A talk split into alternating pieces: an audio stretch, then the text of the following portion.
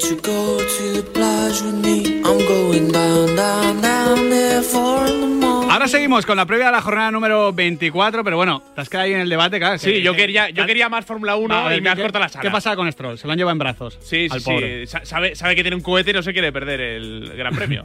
Eh, aparte, hay un dato eh, que se está moviendo mucho por, por Twitter. Sí, para que la- se ilusione la gente, que le hace ver, falta, ¿no? Ha ganado Fernando Alonso. Ha ganado. Je. Bueno, quedado primero. Ha quedado primero. Sí. Ha ganado. O sea, si quedas primero, has ganado. Ya está. No me liéis. Ha ganado la sesión de libres 2, ¿vale? Sí. Una décima sobre Checo Pérez y sobre Verstappen. Claro, la gente, que está muy sandunguera, muy sandunguera, eh, se ha puesto a buscar, oye, ¿qué pasaba con los últimos ganadores de la sesión de libres 2? Claro. Pues los últimos seis ganadores de la sesión de libres 2 del primer Gran Premio de Fórmula 1 del año han ganado el Mundial. Sí, tres veces Hamilton, eh, cuatro veces Hamilton, dos veces Verstappen, claro. Ahora, 2023. Te Fernando juro que no, o sea, sí, a- no, es que su campeonato es su campeonato para aquella. No, ya está. O sea, que gane carreras y gane el Mundial. Oye, y si gana de menos de 100 puntos. eh, No, no, no. De No, hecho, yo ya derrota estoy, moral. Sí. Yo ya estoy en que espero como mínimo que gane y doble al último. Hombre, no, como al último no. Al Al último- segundo. Al, al- último, Bueno, vale. al último lo, lo dobla cualquiera. De hecho, Adrián Blanco- de lo que se quejaba Alonso. es ha, que ha demostrado un, ¿eh? un conocimiento increíble. Eh, Adrián Blanco no ve la Fórmula 1 desde que Schumacher era Mick, no. Hombre, pero vamos, a ver, no vamos Mick. poco a poco, que doble al último, joder, no que doble al segundo. Pero que al último lo doblan siempre. Bueno, pues que doble al antepenúltimo. Que lo doble dos veces. Claro, Venga, ya está bien. Vamos a ver, o al ante- antepenúltimo, joder. Vamos al fútbol, vamos al fútbol. Jornada del domingo. Por favor. En el José Zorrilla, Valladolid Español, Jesús Pérez Baraja, Oliván, por favor, poned orden. Sueño poco, Quintana. ¿Qué tal, Pizarras? Buenas tardes. Vuelve a estar necesitado de puntos el Real Valladolid en ese enfrentamiento del próximo domingo en Zorrilla ante el Español. Y es que el equipo de Pacheta viene de dos derrotas consecutivas a domicilio, con mejores sensaciones en el Villamarín que en un Balaídos, donde cayó goleado con justicia. Tiene bajas el entrenador blanquivioleta. Por lesión no va a poder contar con Masip, Kennedy y Anuar. Por sanción no estarán ni Quique Pérez, que cumple ciclo de amonestaciones, ni tampoco el marroquí Amalá, que fue expulsado ante el Celta el pasado fin de semana. Además, tiene la duda hasta última hora del venezolano Machis, que eso sí, en la mañana de hoy, por primera vez durante la semana, ha vuelto a entrenarse con el grupo y podría tener minutos en el partido del domingo, en un duelo en el que Pacheta podría formar con Sergio Asenjo en portería, defensa con eh, Luis Pérez, El Yamik, Javi Sánchez y Escudero, centro del campo Roque Mesaya Aguado, banda derecha Plata, banda izquierda Oscar Plano, como enganche Iván Sánchez, en punta el canadiense Lerin, todo ante un rival directo como el español, que no sé cómo llega a Zorrilla, José Manuel Oliván. ¿Qué tal? Saludos, muy buenas tardes. Un Real Club Deportivo Español en alza, con mucha confianza, que viene de ganar sus dos últimos partidos consecutivos, dos victorias ante Elche y Mallorca, que recupera para este compromiso al ex vallisoletano Fernando Calero, el defensor ya superado sus problemas musculares, y también a José Lumato, que estará al 100% después de disputar unos minutos el pasado fin de semana ante el Mallorca. Por cierto, José Lumato y Martin Bradway, que conforman la segunda mejor dupla ofensiva de la liga. 18 goles contemplan la trayectoria del gallego y del danés en la presente temporada. Significar también, por otra parte, que el equipo es de lo mejorcito tras el parón mundialista, sería quinto en la clasificación, eh, además eh, con una circunstancia importante y es lo que ha mejorado la plantilla tras el mercado invernal. La llegada de Fernando Pacheco en la portería, de César Montes el cachorro, el internacional mexicano en defensa, de Denis Suárez el medio campo acompañando a Darder, le han dado al equipo una proyección que no tenía hasta el pasado mes de enero. Por consiguiente, confianza, ilusión en seguir puntuando el próximo domingo en Pucela. Ya habéis escuchado, Oliván, el español está muy arriba en la tabla en lo que sería 2023, está creciendo, han llegado buenos fichajes y encima Diego Martínez está demostrando que es uno de los técnicos más versátiles del fútbol español. Yo creo que eso es riqueza, ¿no? Yo creo que la riqueza de un equipo es que eh, pueda jugar con diferentes sistemas, eh, también genera incertidumbre en el rival. El sistema en sí mismo no es algo que te lleve a, a ser más ofensivo más o menos. El perfil de los jugadores es importante, el perfil de los pares más o menos que te encuentras del rival también es importante, el momento del partido. Claro, es que 90 minutos más descuento da para jugar muchos partidos. Es interesante esto porque le preguntaban a Diego Martínez por la posibilidad de ver ya juntos a José Luis Braithwaite en punta. Dos delanteros arriba, dos referencias ofensivas en un español que venía jugando con tres centrales y carleros. Exactamente, el Valladolid también ha cambiado de esquema, estamos viendo un 4-2-3-1, mucho peligro por las bandas, es buena prueba para medir la pólvora del Pucela y la mejora defensiva del español, porque yo creo que ahí Machis y Plata pueden hacer daño a Oliván y Oscar Gil. No, incluso Plano está muy bien, por eso en parte se ha cambiado el sistema, pero recordemos el dato, tan solo tres goles del Pucela desde que volviera al fútbol después del parón mundialista, los tres los ha marcado Kyle Larin. Exactamente, vaya duelo de delanteros para empezar el domingo. Y para continuar a las 4 y cuarto, mientras el nano eh, está doblando al último, como dice Adrián Blanco, en el Camp Nou tenemos un Fútbol Club Barcelona Valencia, Alejandro Segura, Javi Lázaro. ¿Cómo plantean ambos entrenadores el partido? ¿Qué tal? Buenas tardes. Pues hay que recordar que el Barça tiene muchas bajas para el domingo, ya no solo la de Lewandowski, Pedri y Usman Dembélé, sino que a estas tres bajas importantísimas se le suma la de Gaby por acumulación de tarjetas y en el banquillo tampoco va a estar Xavi Hernández, también por acumulación de tarjetas, algo que es un poco raro, pero el Barça va a tener muchísimas bajas. Veremos si se recupera Christensen del golpe en el tobillo que no le permitió jugar eh, anoche en el Santiago Bernabéu. En principio sí que puede llegar, se esperan pocos cambios en el 11, es verdad que no está Gaby, quizá entra Ansu Fati en su lugar y vuelve el Barça al 4-3-3 y quizá en la defensa entra Jordi Alba por la izquierda, pero pocos cambios más se barruntan en el once inicial de Xavi Hernández, un Barça que está lógicamente con la moral por las nubes después de la victoria en el Santiago Bernabéu y que puede pasarle la patata caliente al Real Madrid. Primero juega el Barça a las 4 y cuarto y si gana el Madrid saldría 10 puntos por detrás de los de Xavi Hernández. No sé cómo llega el Valencia después de ver cómo el Barça gana en el Santiago Bernabéu. Eso sí, Javi Lázaro, supongo que también con la moral un poquito mejor después de conseguir la primera victoria de la era del Pipo Baraja. Es indudable que esa victoria le ha traído algo de tranquilidad al conjunto de Mestalla después de conseguir los primeros tres puntos de que llegase el Pipo Baraja al banquillo del conjunto valencianista. Es verdad que nada tiene que ver eso con lo que pueda suceder el domingo, pero sigue, por ejemplo, por una misma línea, la de tener ciertas bajas realmente importantes. Hablamos, obviamente, de Cavani, hablamos de Gallá y también bajas, por ejemplo, en la medular como la de Nico, también, por ejemplo, el propio Marcos André. Pero dicho esto, se prevé cierta continuidad respecto al 11, posiblemente con la entrada de Ilais Moriba, que sería seguramente lo más llamativo dejando a Julius Musa fuera y por lo demás también la presencia del doble lateral, fundamentalmente en la banda derecha con Thierry y con Fulquier. Por lo demás, el equipo prácticamente muy similar al que vimos la pasada semana ante la Real Sociedad. Veremos si el Valencia consigue puntuar en el Camp Nou, que obviamente se vería de una forma muy positiva después de la trayectoria del equipo últimamente volver a sumar fuera. También obviamente acercaría la ilusión y la esperanza de mantenerse en primera división a los hombres del Pipo Baraja. A pesar de que el Barça viene de ganar, viene de un esfuerzo, hay muchas bajas, hay que sumar la de Gaby. Si el Valencia se mantiene sólido y equilibrado como el otro día ante la Real Sociedad, puede hacer partido. Luego sumar puntos depende también de la contundencia en las áreas. Y creo que competir defendiendo muy aculado en el Camp Nou nunca es eh, una buena receta. Que el Valencia en algún momento del partido tiene que intentar defender hacia adelante, ser agresivo y recortar un poquito esos metros hacia el área de Marc-André Ter Stegen. Imagino que es día Ansu Fati. Ojalá sea el día Ansu, porque ahora mismo es evidente que no le sale nada. No y está ayer, de Dembélé, hecho, no está Pedri, no está Gaby, no está Lewandowski. privó al Barça de su segundo gol en el Bernabéu. Cuando no te salen las el cosas. doblete, ¿a que sí. En todo caso, esa defensa con De Araujo, ojito contra Mm. Samulino, porque el Valencia sale muchas veces por banda izquierda y ante Araujo y Cundé no sale nadie. A las seis y media tenemos otro partidazo. Lucha por Europa. En Vallecas. Rayo Vallecano, Athletic Club. Pablo Villa, Alberto Santa Cruz. Como se suele decir, es un partido en el que hay muchas cosas en juego por estar buscando lo mismo. ¿Qué tal, Miguel? Compañeros de la pizarra de Quintana, partido de seis puntos, el que nos espera el próximo domingo en el estadio de Vallecas. El Rayo busca ese punto de inflexión en el que apoyarse para demostrar de forma definitiva que el objetivo es el de mirar hacia arriba y no hacia abajo. Los de Iraola vienen de tres jornadas sin ganar, habiendo pegado un bajón en cuanto al juego, sobre todo en el último partido en el nuevo Mirandilla, donde cayeron ante el Cádiz en una derrota que dolió especialmente en el vestuario que buscará lamerse las heridas ante el Athletic. Sí va a estar Comesaña, que se retiró del encuentro en el nuevo Mirandilla con un fuerte golpe, pero no Catena, que deberá cumplir sanción. Se esperan dos novedades en el 11.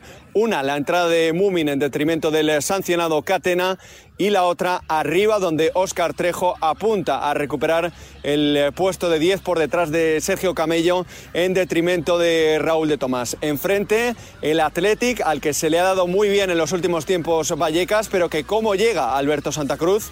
Ha tomado una dimensión completamente distinta el partido frente al Rayo Vallecano. ¿Qué tal? Muy buenas. La derrota en el Sadar ha dejado al Athletic pues pendiente de lo que pueda hacer en liga para recuperar sensaciones, porque lleva tres derrotas consecutivas y porque ahora mismo el equipo de Vallecas es rival directo. Geray no va a poder estar por acumulación de cinco amarillas, aunque físicamente igual ni siquiera llegaba. Y físicamente también estamos pendientes de cómo están las molestias en el tendón de Aquiles de Unai Simón, que hoy, en lo poco que se ha podido ver del entrenamiento, no estaba. Así que igual se cae hasta de la convocatoria y volvemos a tener a Julen Aguirre Zabala en la portería. Lo que sí está claro es que, por ejemplo, no estará Ander Herrera. Herrera que ayer en redes sociales eh, dijo que tenía molestias musculares desde hace un año y que incluso le han llevado a pensar en la retirada, aunque quiere dar todo para volver a disfrutar del fútbol. Veremos si hay cambios en lo que se refiere a la configuración y planteamiento del 11. Podría haber alguna novedad y alguna modificación, sobre todo en la punta de ataque, en la zona de arriba, porque hubo algunos futbolistas que estuvieron bastante desaparecidos con la fórmula de juego que empleó el Athletic en el partido de ida de las semifinales. ¿Cómo ha cambiado el Athletic desde ese partido en San Mamés, precisamente ante el Rayo Vallecano? Uno de los partidos más sobresalientes, diría yo, de la era Ernesto Valverde, pero ya no tiene la misma frescura, la misma energía y para visitar Vallecas, si encima vienes de un esfuerzo importante el miércoles, pues no es la mejor manera. Vuelta al doble pivote, yo creo, de manual, ¿eh? en el centro del campo del Athletic. Un Vesga, Dani García, lo va a firmar el Chingurri seguro porque el Rayo Vallecano tiene muchos recursos y cuando se pone a atacar y a llevar la iniciativa es un equipo muy, difícil de frenar. Quizás lo positivo es que seguramente Nico parta desde el banquillo, o sea, desde el banquillo, desde el puesto de titular y no desde el banquillo como el otro día. Sí, que pueda tener un poquito más de continuidad. Es un futbolista desequilibrante y una de las principales armas del Athletic Club. A ver a quién se mide y sobre todo si juega finalmente en la banda derecha, a ver ese segundo defensor con la entrada de Momime del 11 del Rayo. En ese partido de seis puntos del que hablaba Pablo Villa, el Rayo tiene que ganarlos para estar en Europa. Diría que también lo del Athletic, pero bueno, el Athletic Club tiene la, la segunda vía, la vía eh, coopera. El Rayo, si quiere soñar, si quiere seguir soñando, mejor dicho, es día para ganar, sobre todo porque en los últimos partidos son dos puntos de nueve. Sí. Venía sí, sí. de dos victorias, pero luego dos puntos de nueve. De hecho, me parece partido muy muy importante para el Rayo Vallecano por esto mismo, porque empieza a dar señales de que el equipo se empieza a volver a caer en una segunda vuelta como ya pasó ¿Tú la temporada eso? pasada. Yo no diría tanto. Uf, a mí, por ejemplo, ante el Cádiz no me gustó nada, ante el Sevilla creo que la primera parte no compite bien y ante el Getafe creo que dejó bastante que desear. Son mm, dos puntos de nueve creo que merecidos para el Rayo. ¿eh? Última pregunta que os hago. ¿RT titular sí o no? No. Tampoco. Bueno, pues le veremos otro día. Y para cerrar la jornada dominical, que no la jornada en general porque todavía queda partido de lunes, tenemos en el Benito Villamarín uno de los platos fuertes, ¿eh? Real Betis Balompié, Real Madrid. Agustín Varela, Miguel Ángel Toribio. ¿Quién llega mejor al partido?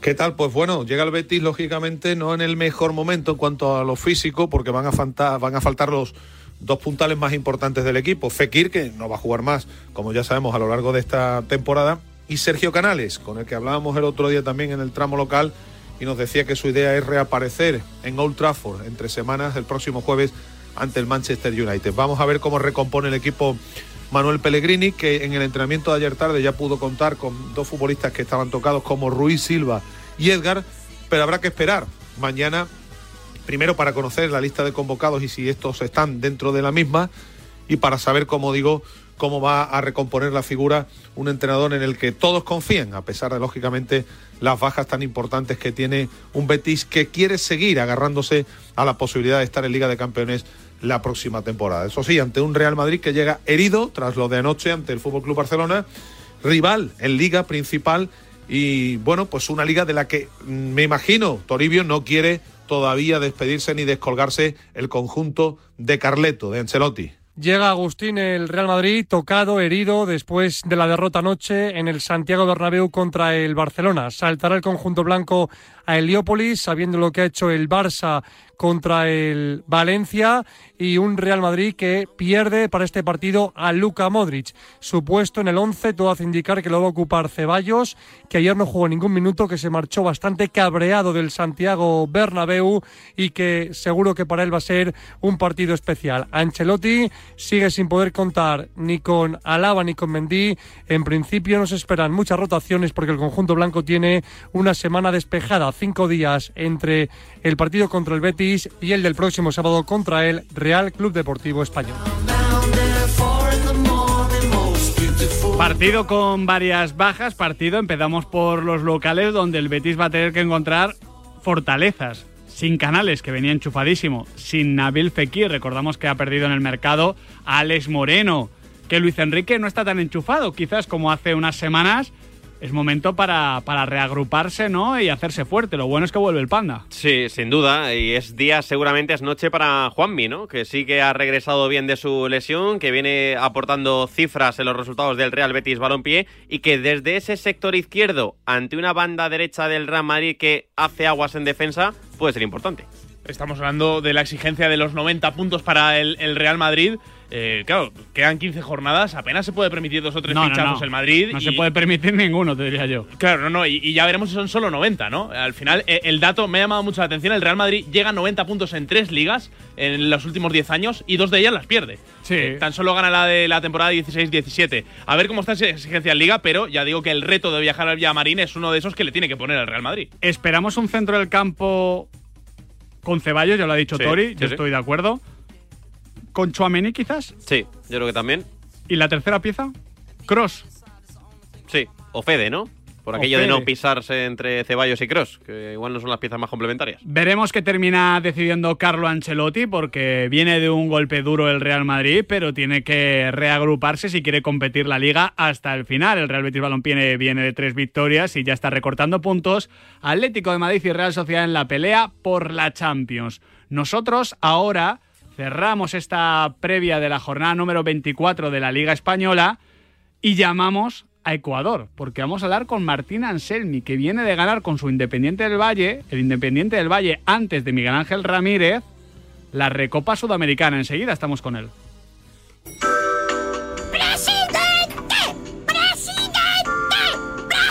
¿Cuánto hace que no hablas con el presidente de tu escalera?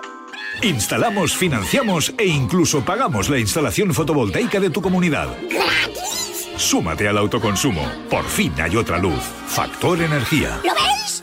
A ese dolor de espalda que no te deja hacer deporte o a ese dolor de cabeza que te hace difícil trabajar, ni agua. Ibudol, el primer ibuprofeno bebible en stick pack para aliviar el dolor. También Ibudol en comprimidos. Adultos y niños a partir de 12 años. Al dolor, Ibudol. Tenía que ser de Kern Pharma. Lea las instrucciones de este medicamento y consulte al farmacéutico. Sentir el agua en los pies caminando por la arena, recorrer Europa en un circuito, navegar en un crucero. Haz la escapada que tanto estabas esperando y reinicia. Reserva tu viaje con hasta un 50% de descuento y sin gastos de cancelación. Consulta condiciones en viajes el corte inglés y si encuentras un precio mejor, te lo igualan. Escápate y reinicia. Llega la Kings League Fantasy Marca, el único juego oficial en el que puedes convertirte en un presidente de la Kings League, como Ibai Llanos, Kun Agüero, Iker Casillas, De Greg, Codilla y Mario. Y podrás fichar auténticas leyendas como Joan Capdevila, Tamudo, Javier Saviola y muchos más. Descarga ya la aplicación móvil y conviértete en el rey fantasy. El diario Marca imparte un máster en periodismo deportivo en el que se forma su nueva cantera.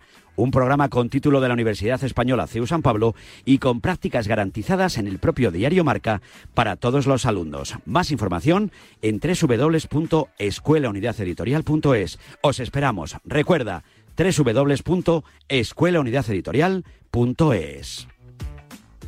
¿Y tú que vives en un piso? ¿Qué necesitas para tu seguridad? Pues yo vivo en un bajo y tengo un pequeño patio. Es muy fácil acceder y necesito que esa zona esté protegida. Pues con la alarma de Securitas Direct lo estará. Gracias a sus sensores y cámaras de seguridad exteriores, si accede un intruso al patio, lo detectan. Y además, se enciende un potente foco de luz para disuadirlo. Y es que tú sabes lo que necesitas y ellos saben cómo protegerte.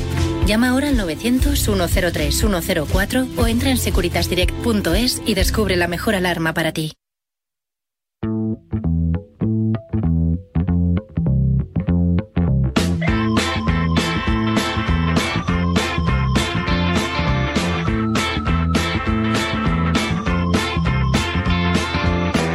Top of my heart when it skips a beat.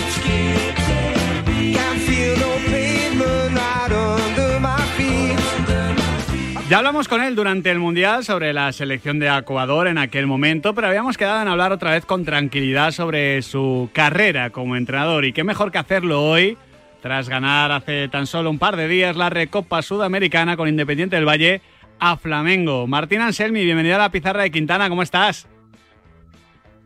Hola, ¿qué tal? ¿Cómo les va? Un gusto y un placer estar nuevamente con ustedes. Martín, normalmente los, los profesionales soléis decir que, que, las resacas de las derrotas eh, duran más que las de las victorias. ¿Es verdad esto o todavía vosotros seguís de subidón por la recopa? La verdad que, que, nunca me lo había puesto a pensar, pero, pero si lo tengo que responder así en frío, creo que, que es verdad. Al final, sacarse una, una derrota de, de encima eh, cuesta muchísimo más que, que, que por ahí mantenerse arriba en, un, en una victoria. Pues lleváis unas cuantas victorias, porque, bueno, voy a repetir las fechas que tú conoces de sobra, pero que quizás aquí el público español pues no, no, no, conoce tan bien. 10 de octubre ganáis la Copa Sudamericana, 9 de noviembre ganáis la Copa de Ecuador, 11 de febrero ganáis la Supercopa de Ecuador, 1 de marzo ganáis la Recopa Sudamericana. Cuatro títulos en cosa de cinco o seis meses. Es un comienzo, Martín, espectacular en Independiente del Valle.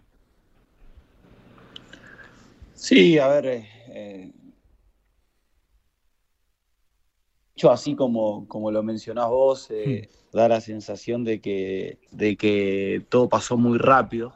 Eh, pero bueno, nosotros arrancamos el proceso en junio del año anterior y, y, y recién eh, ese primer título llegó, llegó en octubre. Eh, y después, bueno, por la continuidad de las fechas, eh, atrás de atrás de, del, de, la, de la Copa Sudamericana eh, tuvimos la final de la Copa Ecuador y, y, después nos fuimos de vacaciones y al, al regresar sabíamos que en febrero teníamos dos títulos en juego porque porque había que jugar la Supercopa, que se enfrentan el campeón de la Copa Ecuador contra, contra el campeón de la Liga, eh, y teníamos la Recopa eh, con Flamengo también en el mismo mes, entonces sí, son muchos títulos en, en muy poco tiempo, pero, pero bueno, también hay un proceso que, que se inició bastantes meses antes. Martín, después de ganar a Flamengo en la, en la, final de la Recopa, dejaste una reflexión muy profunda sobre el resultadismo a pesar de haber ganado. No sé hasta qué punto consideras eh, que se puede analizar un partido sin tener en cuenta el resultado. Sí, más que nada lo, que uno quería expresar con, esa declaración es que, es que no, no, no analicemos eh, un rendimiento a través del resultado es decir, eh, para mí el resultado termina viciando cualquier tipo de análisis y a veces se puede ganar y, se hizo las cosas mal o se hicieron las cosas mal y a veces se puede perder y se hicieron las cosas bien. Eh, yo creo que el resultado no es determinante para un análisis eh, cuando se analiza a través del resultado. Entonces, porque al final si si de Moisés Ramírez no le atajaba el penal a Rascaeta, hmm. ¿qué estaríamos analizando sobre, eh, sobre la final de Independiente del Valle? Eh, y, y, y, se definió en un penal. Entonces, eh, es muy fino analizar cualquier proceso del resultado. Yo creo que hay que analizar, el, porque atrás de ese resultado, y justamente eh, lo mencionaste vos, cuatro títulos en, en muy poco tiempo, ¿sí? Eh, y, atrás de esos cuatro títulos por ahí hay un proceso y hay un camino muy largo. Entonces, eh, yo creo que en el medio eh, hay que tratar de, de, ir un poco más allá y, y analizar los procesos desde, desde la opinión fundamentada, no desde porque se ganó está bien o si se perdió está mal. Simplemente eso es lo que quise transmitir. Y yendo a esos procesos, Martín, eh, hace 10 años era eh, prácticamente imposible imaginar a un Independiente del Valle jugando una final contra Flamengo. Cuesta encontrar en el fútbol internacional una irrupción como la del club. Eh, hasta hace una década es que no existía Independiente del Valle en el panorama sudamericano y ahora es la gran potencia de Ecuador y uno de los clubes que más talento saca de, de su cantera. esta pregunta te la habrán hecho mucho, Martín, pero ¿cuál es la fórmula del éxito? Y para mí tiene que ver con la perseverancia eh, cuando, cuando en 2009 eh, la comisión actual se hizo cargo del club, eh, siempre tuvo claro cuál, cuáles eran los objetivos, cuál era el camino a seguir, con matices y con, con, con, algunos cambios de dirección leves en el medio, obviamente, porque, porque el mundo evoluciona y, y las ideas también, pero nunca corriéndose de la esencia que, que era transformar el talento ecuatoriano y darle una oportunidad eh, a, a la infinidad de chicos que, que surgen de, de este país, eh, pero darle una oportunidad con herramientas, eh, formarlos, eh, darle absolutamente todo para que, para que ellos se puedan transformar en, en futbolistas profesionales. Y bueno, y eso es una cuestión de, de- de- mucha paciencia, de mucha perseverancia, de mucha constancia, porque ¿quién, quién invierte para ver un resultado a 10 años?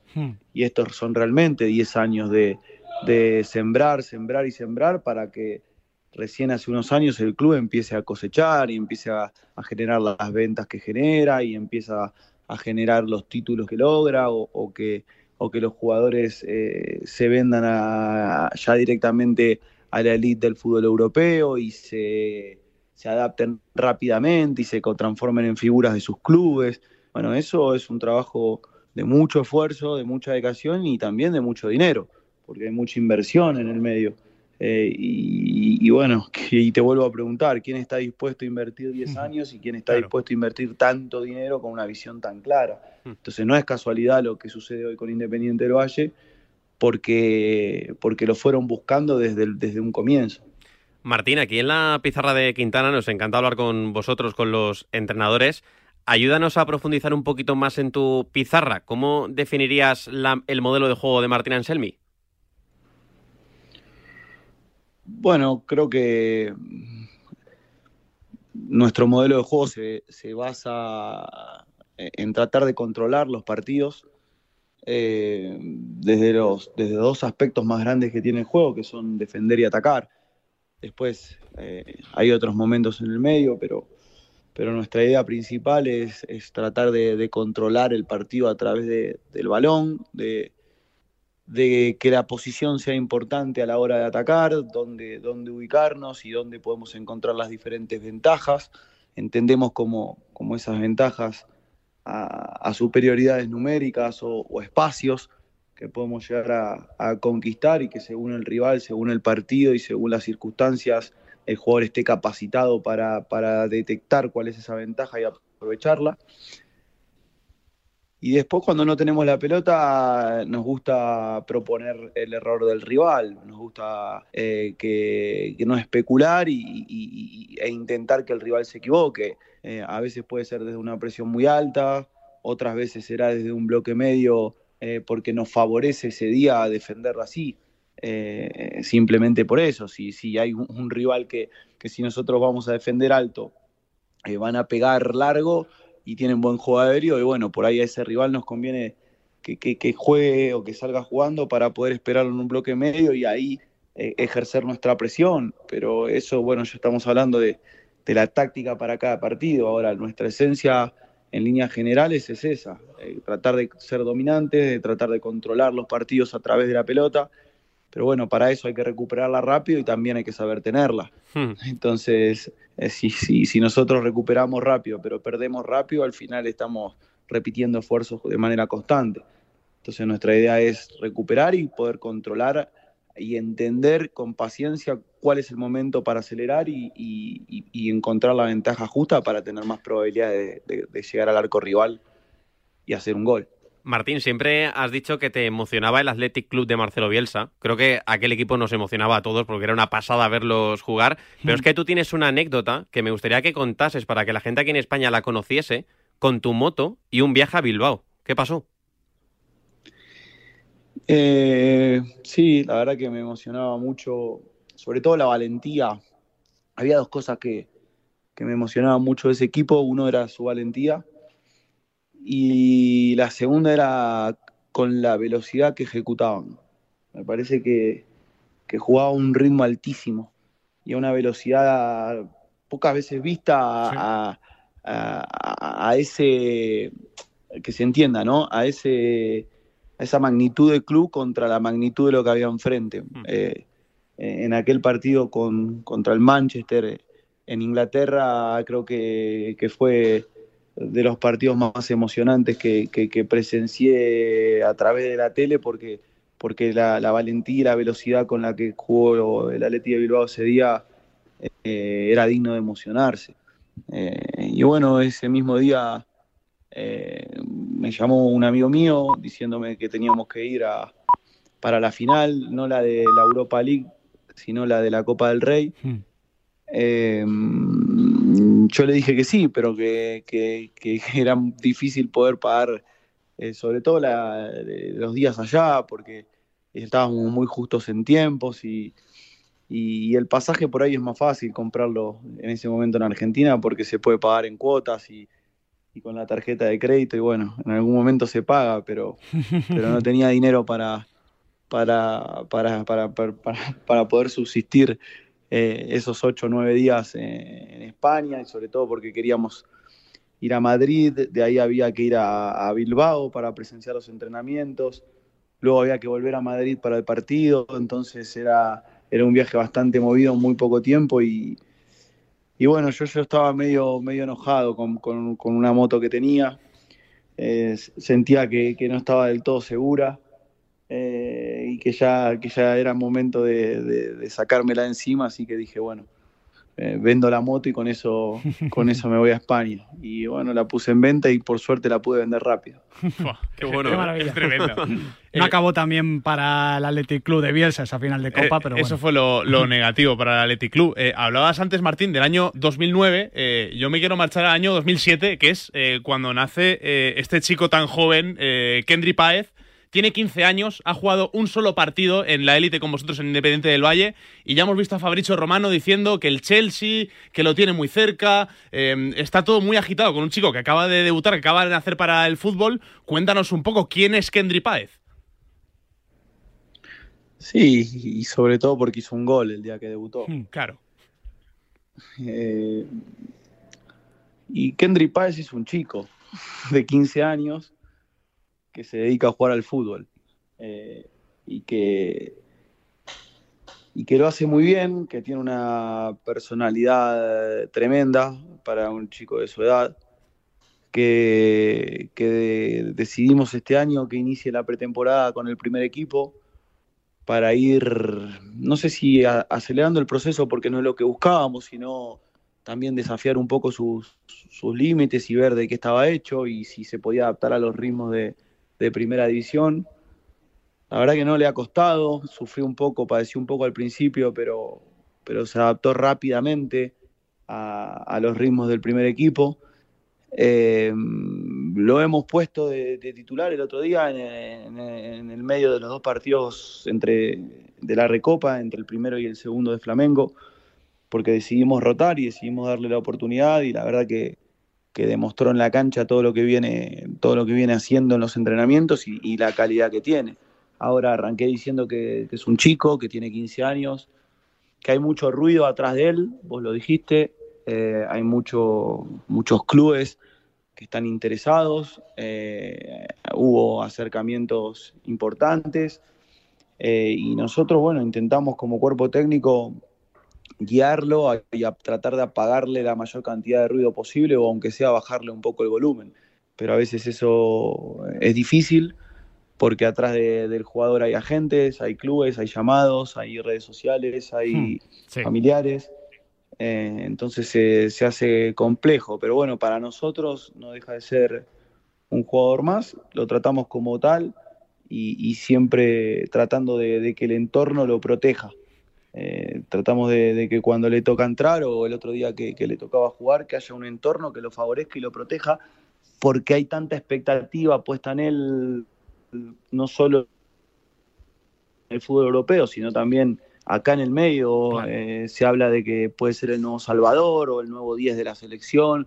Y bueno, eh, ya, ya estamos viendo eh, sufrir chicos de, de- de la edad similar, eh, no sé, como, como este jugador de Palmeiras que, que ya lo han vendido y que eh, lleva no sé cuántos meses sin marcar y las críticas son terribles y, y- y no queremos que le pase eso a Kendry. Entonces estamos hablando de un chico de 15 años que lo primero que tiene que hacer es disfrutar de lo que está viviendo y del proceso, que algún día seguramente si, si, si todo marcha como, como, como parece hoy, eh, va a triunfar y va a jugar en la elite, no cabe dudas, pero que si desaprovecha o desperdicia este tiempo y quema etapas y no las disfruta, al final va a carecer de sentido ese recorrido.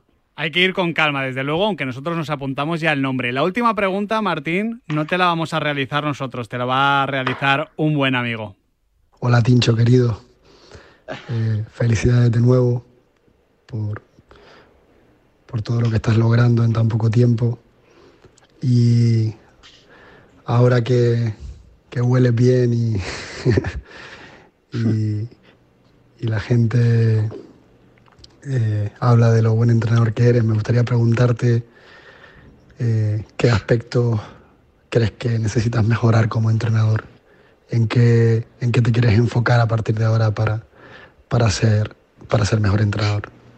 Esta es la pregunta que te lanzaba Miguel Ángel Ramírez, eh, quien fuera tu primer entrenador en, en Independiente del Valle. Imagino que seguís siendo amigos, ahora técnico del Sporting de Gijón. Es una buena pregunta eh, para responder.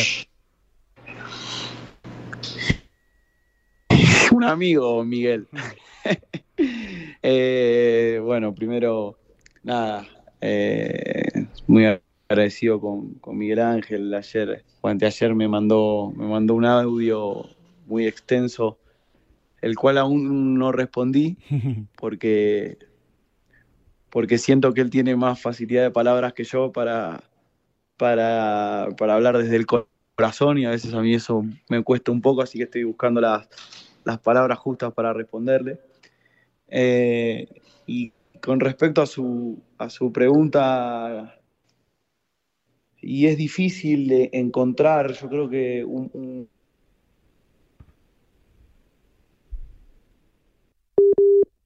Ay, vaya.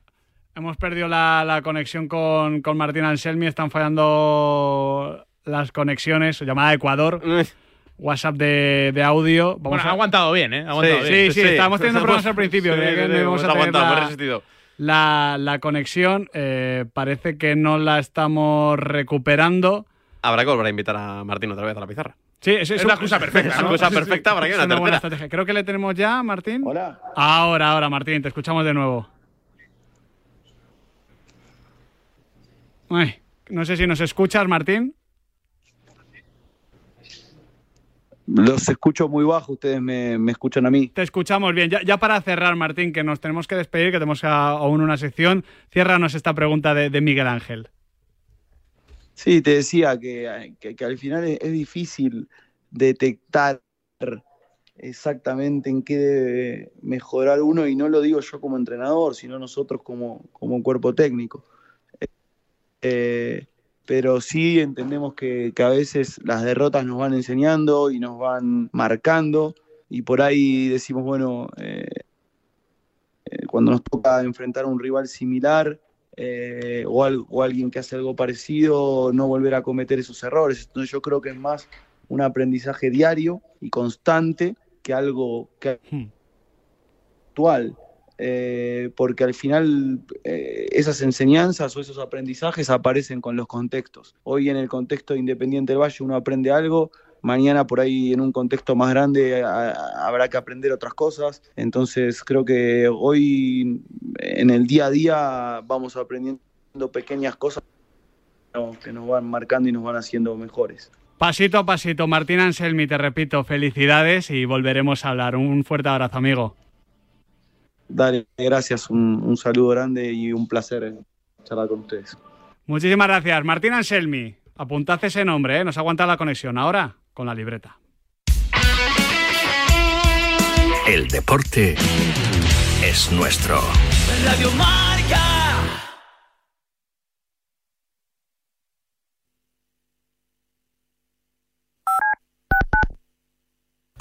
Creo que los ganadores de la NBA este año serán los Brooklyn, con un Kyle, Kyle Wheeler, una espectacular. Y el MVP de la temporada estoy en- entre Luka Doncic y el propio Leonard. Los veo con juventud y dinamismo. Esta temporada la NBA la van a ganar los Boston Celtics. ¡Claro que sí! Pues yo este año en la NBA yo veo campeones a los Utah Jazz. Esa dupla de Karl Malone y John Stockton se va a salir, seguro. Tenemos un teléfono con WhatsApp para que envíes tus mensajes de voz desde cualquier parte del mundo. 0034 628 26 90 92. ¿A qué estás esperando? ¡Jugón! ¡Jugón! Llega Marca Padel a Radio Marca, un nuevo programa temático para los amantes del pádel. Todos los sábados de 11 a 12 de la mañana y en formato podcast. El deporte es nuestro. No me agobies. No me entiendes. No me gusta. No me apetece. No me renta. No me rayes. No me digas cómo hacerlo. No me comas la oreja. No me digas lo que tengo que hacer. La adolescencia de tus hijos te pondrá a prueba. Descubre cómo disfrutarla. Entra en fat.es.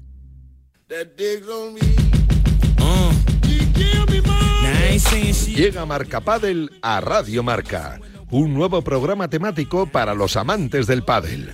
Todos los sábados de 11 a 12 de la mañana y en formato podcast. El deporte es nuestro.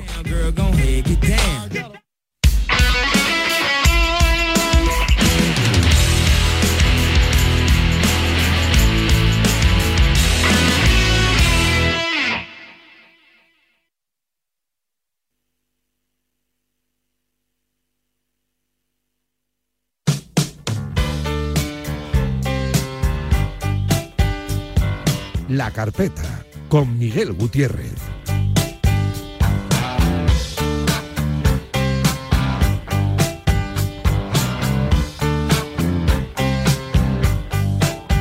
Y para cerrar por todo lo alto este viernes de posclásico calentito que hemos tenido aquí en la pizarra de Quintana, qué mejor que Miguel Gutiérrez. ¿Qué tal, Tocayo? ¿Cómo estás?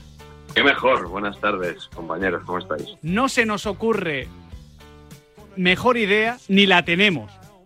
Es verdad. es o sea, verdad. quiero decir. Vamos a ser sinceros. Vamos a ser sinceros. Honestidad. O sea, hemos estado pensando ir rapidito. Miguel Gutiérrez, venga, la carpeta Venga, para cerrar tira, hoy, tira. por todo lo alto. Miguel Gutiérrez, además, hoy cerramos por todo lo alto porque vamos eh, de dos tótems de la civilización. O sea, viajamos de la religión a la realeza. Bueno, se, se puede decir así, aunque es probable que muchos de, los, de nuestros oyentes a lo mejor no son partidarios de una, de la otra o de ninguna de las dos. Bueno, pero, que, que son, que son tótems, es- que son tótems de la civilización, creo que es difícilmente debatible. Su influencia ha sido innegable, eso es verdad. Eh, vamos a empezar eh, por la religión, por el año verano de 1988 en Madrid, Mm. cuando Jesús Gil ficha a dos jugadores de estos que se te vienen a la cabeza cuando piensas en esa mezcla de religión y fútbol. Uno es Baltasar María de Moraes Jr., escrito Baltazar, Sí. eh, atleta de Cristo, eh, ya sabéis, esa, esa iglesia eh, del que Jesús Gil decía, es una de sus frases memorables, Baltasar está obsesionado con la religión, parece un curilla. Sie- Siempre, siempre Jesús Gil, eh, comedido, Bueno, cuidadoso. Es de las menos ofensivas que le recuerdo quizá Sí, a, a sí. Jesús Gil. Eh, y ese mismo verano fichó a un jugador al que luego se refirió como un muerto de hambre, por ejemplo, ¿no? Claro. Eso ya me encaja más con Claro, Jesús Gil, ¿eh? Comparando una cosa con la otra. Cuando yo fiché a Donato era un muerto de hambre, dijo. Y eso fue en el verano de 1988 también, pero no estaba previsto. Porque fue en un torneo de Navidad, creo que, en, eh, perdón, torneo de verano. Eh, creo que el Carranza, si no recuerdo mal, eh, se enfrentaron Vasco da Gama y el Atlético de Madrid y les llamó la atención este jugador Donato que tenía ya 26 años, o sea que para ser un brasileño dio el salto Tarde. bastante bastante tarde Sí. a, a España, efectivamente, y jugó eh, cinco temporadas en, en el Atlético de Madrid, como sabéis, llegó al Deportivo de La Coruña con 30-31 años y se decía que era un fichaje eh, malo del Depor, ¿no? Porque, bueno, pues jugó aún, aún jugó 10 temporadas más allí en, en La Coruña y ganó la Liga y dos Copas del Rey eh, y dos Supercopas, creo. Eh, pero bueno, Donato y religión, mm, vosotros que, como diría José Ra, sois muy jóvenes, quizá no recordéis, o a lo mejor sí, el anuncio que protagonizó Donato en televisión para eh, difundir un, un libro, una sí, bueno, un libro, eh, Fuerza para Vivir se llamaba. Vamos a escuchar el anuncio y luego explico un poquito lo que hay detrás. Este es Donato. Una vida como la suya dedicada al deporte puede ser fascinante. Incluso podría pensarse que el fútbol es lo más importante en su vida. Pero no es así. Escuche. O principal em minha vida é minha relação com Deus.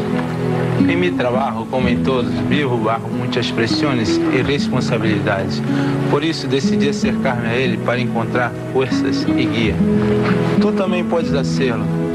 Com a ajuda deste livro, titulado Força para Viver, podrás experimentar uma nova relação de autêntica amistad com Deus.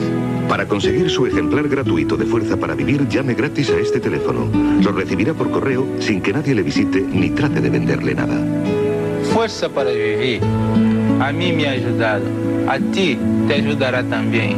Llame ahora mismo. La llamada y el libro son gratis.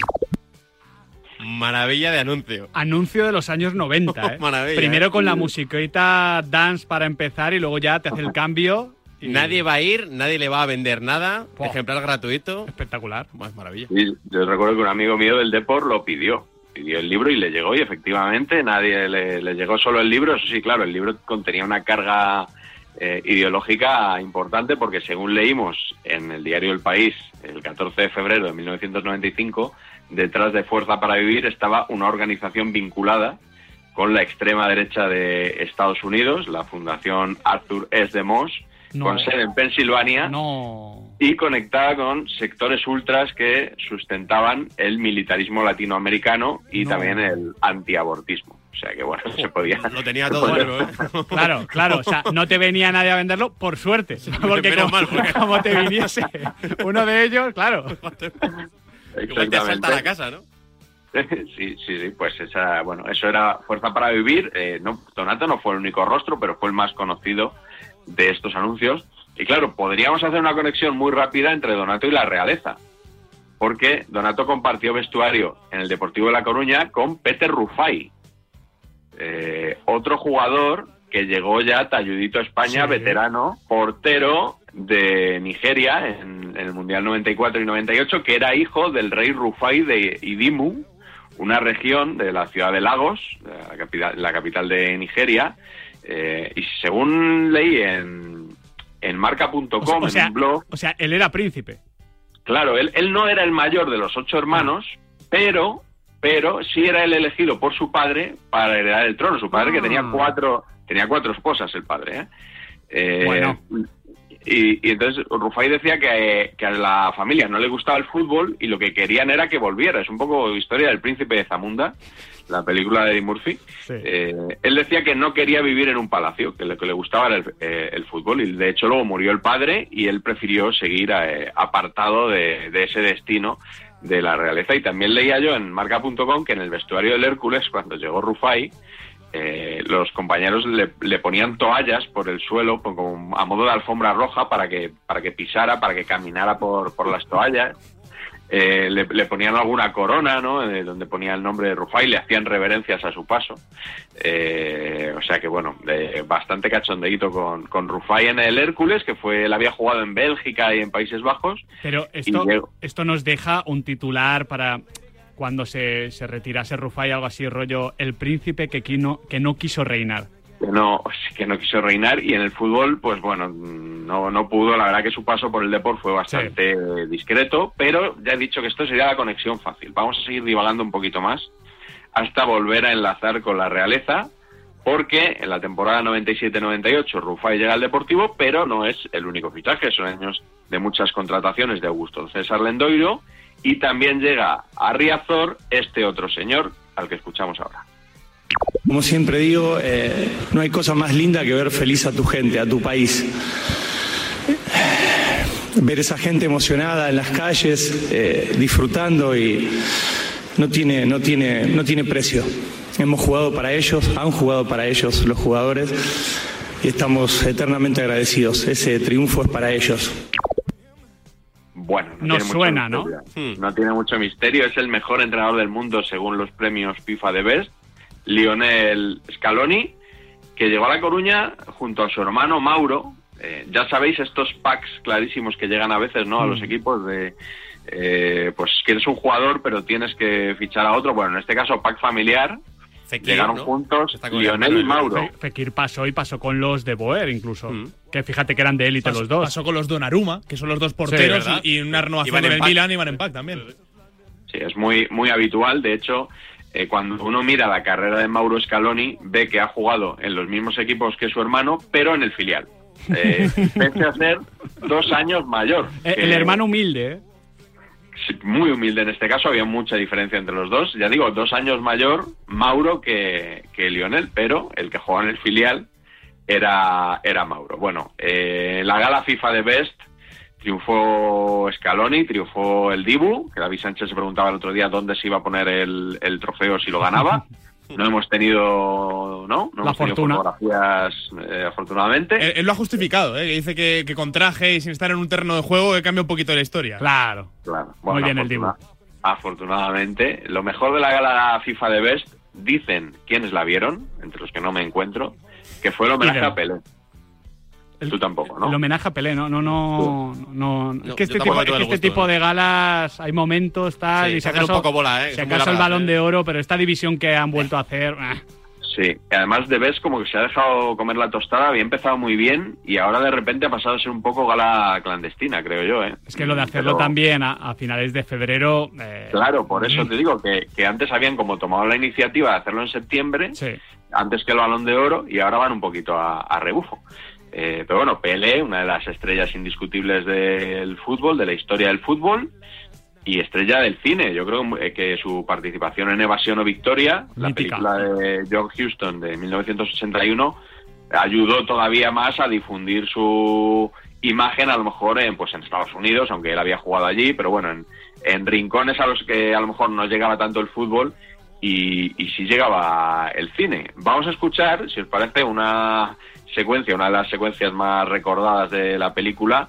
Está Michael Caine eh, con una tiza en, en una pizarra explicando al equipo la táctica y llega Pelé, se levanta, Hmm. le arrebata la tiza y le dice qué es lo que va a pasar en el partido. El extremo que corra por la banda pero sin meterse en el área. No pretendáis llegar solos ante el portero. Pasad balones al centro. Hay que jugar para el equipo y centrar desde aquí y desde aquí. El que debe correr es el balón, no vosotros. No estáis en condiciones de correr durante 90 minutos, os lo garantizo. Y esto va sobre todo por los extremos. Si no podéis internaros en el área, forzad el saque de esquina. Las jugadas clásicas nos favorecen. Dame la ganado. Yo cojo el balón aquí y hago esto y esto y esto y esto y esto y esto y esto y gol. Es fácil. fútbol. Facilito. Fútbol. Antipizarritas, Pelé, muy bien. Cuando Pelé decía hago esto y esto, era regatearse a todos los jugadores Sí, rivales. O sí. sea, era una línea curva que llegaba hasta la, hasta la portería rival. Yo os prometo que tuve un años- entrenador que hacía lo mismo en la pizarra. Eh, yo era el portero y decía, Nahuel, tú sacas en corto y pim, pam, pum, gol. Y, y esto es real, ¿eh? y esto es verídico. y- y funcionaba muy bien en la pizarra. Sí, colistas. la pizarra, la pizarra lo soporta todo. ¿eh? Ese- Este lema lo podéis eh, incorporar vosotros incluso. ¿no? Sí, de, de Eh, hecho, siempre recordamos la frase eh, de, de Basile que decía que en la pizarra ganaba todos los partidos, pero Mm, que el problema es que luego los jugadores se movían. Pues ese es un poquito el concepto. Sí, Juan Malillo decía, por ejemplo, que lo del 4-4-2, el, el 4-3-3 y tal, que eran números de teléfono. Sí, sí, sí. Pues una cosa parecida. Eh, bueno, Evasión y Victoria, película mítica. Trío de actores más destacados, yo creo que Sylvester Stallone, Michael Caine y Max von Sydow. Y trío de futbolistas y actores más destacados, Pelé, Osvaldo Ardiles, por supuesto, con, con ese regate maravilloso, y Bobby Moore, el capitán de la selección inglesa, que ganó el Mundial en 1966 Eso es. y que recibió la copa de manos Ay. de quién? De la reina de Inglaterra, de Sí. Isabel II. Qué bueno esto, ¿eh? Muy bonito, Yo, sí. yo, yo creía que ibas a ir por Pelé. Sí, yo también. El, rey. Ya me No. lo estaba esperando por ahí. Sí, Por sí. rey, exactamente. Lo que os digo todas las semanas, demasiado fácil. Mm, la Me gustan reina. los ¿eh? retos, ¿eh? ¿Visteis, visteis eh, claro, eh, eh, cuando eh, ese, a ver, hubo un pasaje de la televisión argentina de un programa, digamos, no, no, no, muy- Ah, no muy pro británico, que empezó a enumerar todo lo que había visto la reina Isabel II para meter un palito al final. Sí. Eh, justificado no, eh. Bueno, de hecho a mí me ¿Te, pare- acuerdas del palo, no? no me acuerdo cuál era. Eh, El palo era que vio todo esto y nunca vio a Boca en la B, que es como un palo para River. Ah, es verdad, era era un palo para. Es verdad, es verdad. Sí. Entonces, entonces era bonito, ¿no? Porque Creía era que palo- ibas a otro programa donde Eh, hacían la necrológica Sí, y, y se pasaban un poquito de claro, la raya. Claro, era. No te digo que fuese o no. Era poco elegante, vamos, Poco a, dejar- elegante, vamos a dejarlo ahí. Ese palito era Pero empezaba a enumerar todo lo que había visto la reina Isabel II con eh, muchas cuestiones futbolísticas, deportivas, sociales, culturales. Y era bárbaro. Hmm. Lo que no se vio venir la reina, evidentemente, fue este viaje de, de la libreta de Bangal, de Sí. la carpeta de Miguel Gutiérrez, por, por lo que sea. No, ha podido. Por lo que sea. Cre- Creía que estabas hablando de otro viaje. Miguel Gutiérrez, ¿a dónde te mandamos ahora? Buena pregunta. A ver. Yo, yo tengo Yo, candidatos. o- si- a ver, siendo este fin de semana el de Fernando Alonso. Lo tenía apuntado. Yo no voy a decir Fórmula 1, no voy a decir Fernando Alonso, que además con el, la conexión asturiana es muy fácil. Sí. ¿A qué número nos estamos refiriendo constantemente? 33. No, no, bien, bien. Vamos a viajar del 33. Creo que nunca hemos viajado de un número. No, no, es la primera vez. No, no, no, no. 33. 33, que además es un lugar también. Igual estoy aquí reventándole un ¿Es poco un la lugar? Sí. 33 es una provincia de Uruguay. Por los 33 orientales, que bueno, es una batalla muy mítica. Estoy seguro que Miguel bueno. Gutiérrez pre- prefiere conectar 33, esa, esa localidad de Uruguay, que, que el número. ¿Y, y hasta dónde? Eh, mira, como teníamos la broma recurrente de que Álvaro Rodríguez es de Palamos, que es No, un dato. hombre, es claro. un dato, ¿vale? Pero, No, pero pero- es que te gusta no. recordarlo mucho el dato. eh, Bueno, eh, pero Palamos yo- era uno de mis candidatos. Eh, con el tema del caso Negreira se está hablando mucho de la comparación con el Calciopoli. Y el Calciopoli era uno de mis destinos, eh, po- porque seguro que hay algún sonido que puede estar bien. Y luego tengo un tercer candidato, a ver cuál te gusta más, Miguel Quintana, a ver cuál te gusta, te gusta más, Adri, que es Nashville. Eh, porque esta semana eh, ha saltado la noticia de que el equipo de fútbol de Nashville ha incorporado como propietarios a los hermanos Antetokounmpo. Entonces, como era una noticia de estas muy, muy propia de las nahueladas, pues eh, aprovecho este cajón desastre que es la carpeta de Bangal para traerlo como posible destino. Hombre, a mí Nashville, por el tema musical. Yo, yo he estado en Nashville y, o sea, creo que no vi nada relacionado con el fútbol los dos o tres días que estuve allí. El, el- el equipo Con de mucha fútbol suerte, creo que es relativamente nuevo. Creo que es incluso más nuevo que el, que el Inter de Miami. Bueno. Bueno, yo, yo estuve en el 2003, creo recordar. ¿Dónde le mandamos, Adri? Venga. Venga, Nos Nashville. tenemos que ir. Nashville. Venga. Nashville. Compramos. Venga. Nashville, Nashville, Tennessee. Venga. Venga. Del 33 a Nashville, Miguel Gutiérrez, próximo viernes viajamos contigo. Muy bien, un abrazo, compañeros. Un abrazo para Miguel Gutiérrez y un abrazo para todos los pizarritas porque ya esta pizarra de Quintana ¿Ya de final? viernes toca a su fin. Sí, han sido tres horas intensas de previa, de análisis. Si os habéis perdido algo, ya sabéis, el podcast en Spotify, en iVoox, en Google Podcast, en Apple, en donde vosotros queráis. Va a costar centrarse en el fútbol este fin de semana. Sí. A mí lo de que el Barça-Valencia se juegue a la misma hora que la carrera del Gran Premio de Bahrein, Chico, que se pongan de acuerdo. que se pongan de acuerdo, hombre. Multipantalla. No, no, no, está claro. ver. Pero me voy a tener que centrar, evidentemente, en lo del Ah. Camp Nou. Al final, la pizarra es la pizarra. Nahuel Miranda, muchísimas gracias. Abrazo grande, chao, chao. Adrián Blanco. Venga, el lunes más y mejor. Totalmente, porque imagínate. Oh, y sí, sí, imagínate, hoy. imagínate que el lunes tenemos que. Abrimos con Rulo. Uh, con Rulo pidiendo Sí, perdón. Sí, claro. Si se Eh, cumple. El fan de Hamilton, ¿eh? Raúl Fuentes, madre mía. Nosotros nos despedimos. Feliz viernes a todos, feliz fin de semana. Os dejamos aquí en Marcador, en Radio Marca, la radio del deporte. El deporte es nuestro. Radio Marca.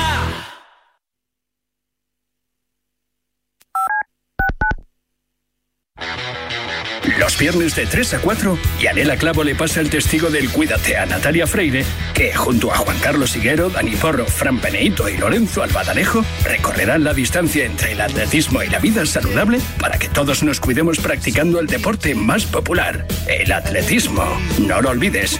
Cada viernes te esperamos con una carrera popular en forma de programa de radio en la que te animamos diciendo Cuídate Runner. ¿Te imaginas un programa de dos horas todos los sábados con los mejores colaboradores, grandes torneos, algunos de los deportistas mejor pagados del mundo, destinos sin igual, gastronomía para chuparse los dedos y una tertulia muy diferente a todo lo que hayas oído? Pues todo lo tienes en Bajo Par, en el programa de golf de Radio Marca.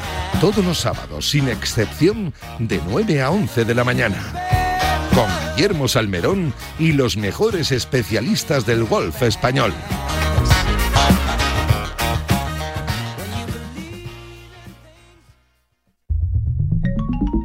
Servicio de WhatsApp de Radio Marca. Buenos días, Chuti. 628 26 90 92. Buenos días, Super Bowl. Envía tu nota de audio y cuéntanos tu opinión, sugerencias y quejas. Buenas tardes, Amaro. Porque tú haces la radio. Buenas tardes, pizarreros. 628 26 90 92. Vicente, buenos días. Participa en la radio del